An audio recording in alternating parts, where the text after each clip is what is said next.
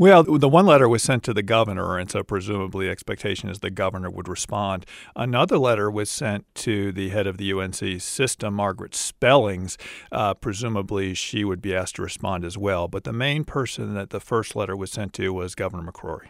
Now, he had the option to veto or, or sign. He signed it. At this stage, though, once it's passed, what are his elective options? What, yeah. what does he do? I mean, what, what would happen? There's various things that could come. Suppose the, the governor agreed with the Justice Department's letter that, that North Carolina is out of compliance. One thing he could say is, I will not enforce this particular aspect of HB 2. And that's also what the letter sent to Margaret Spellings, the head of the UNC system, said, We want your assurance that you won't be enforcing this part of HB 2 in this regard. So HB2 wide-ranging law, some of which is unaffected by these Justice Department letters, the part about minimum wage, the part about suing for discrimination in state court. But in this particular respect, that is the ability of public workers to use restrooms and locker rooms corresponding with their gender identity, and the ability of students in schools receiving federal funds to use restrooms corresponding with their gender identity, those provisions could presumably not be enforced. Uh, remind listeners why the Justice Department is focusing on the first part of HB2, the so called bathroom bill portion of the broader uh, bill. It states that a person must use the bathroom that corresponds with his or her uh, biological sex. Right. Uh, the Justice Department says there's two concerns they have about that particular part of the law.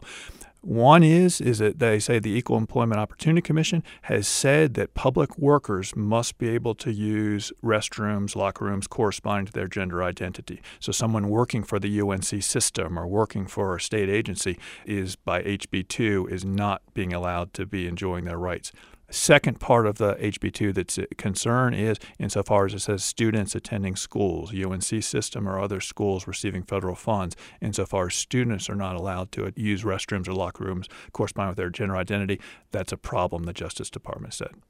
At the federal level, then, uh, what's the range of options that the Justice Department uh, is considering to address this, this situation? Yeah. Well, federal agencies have uh, multiple tools. One tool is to go to court and to seek an injunction, to seek a declaration, and require a local state official to cease enforcing a law.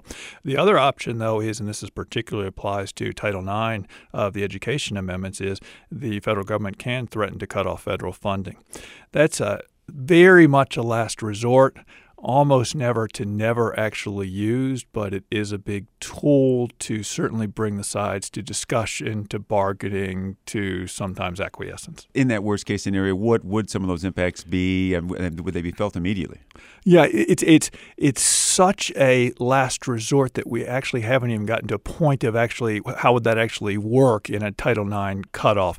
That is, these th- these letters come rather regularly. They've come to a number of schools in terms of how they handle sexual assault cases. And the letter will say, if we find you to be in violation, we could cut off some or all of your federal funding. But we never get to the point where we actually know what that would mean, what, what, what funds would be cut off. Presumably, all of them could be cut off. Any federal funding that an institution is receiving could be cut off. But it's such a last resort and so doesn't happen that we don't actually see what that means in practice. What is the time frame for this? Uh, well, the particular time frame is the Justice Department says we want an answer within several days, the start of next week. We want to hear things.